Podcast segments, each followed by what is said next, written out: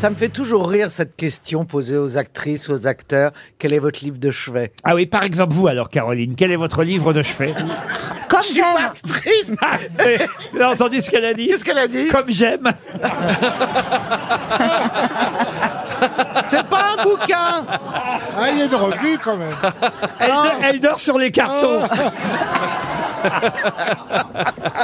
Mais non, je lis. Mon livre de chevet, c'est le Kama Sutra. Le Kama Sutra Eh, Ah oui, quand même Et vous- et Et vous- tu sais comment ça se termine hein, chez l'ostéo.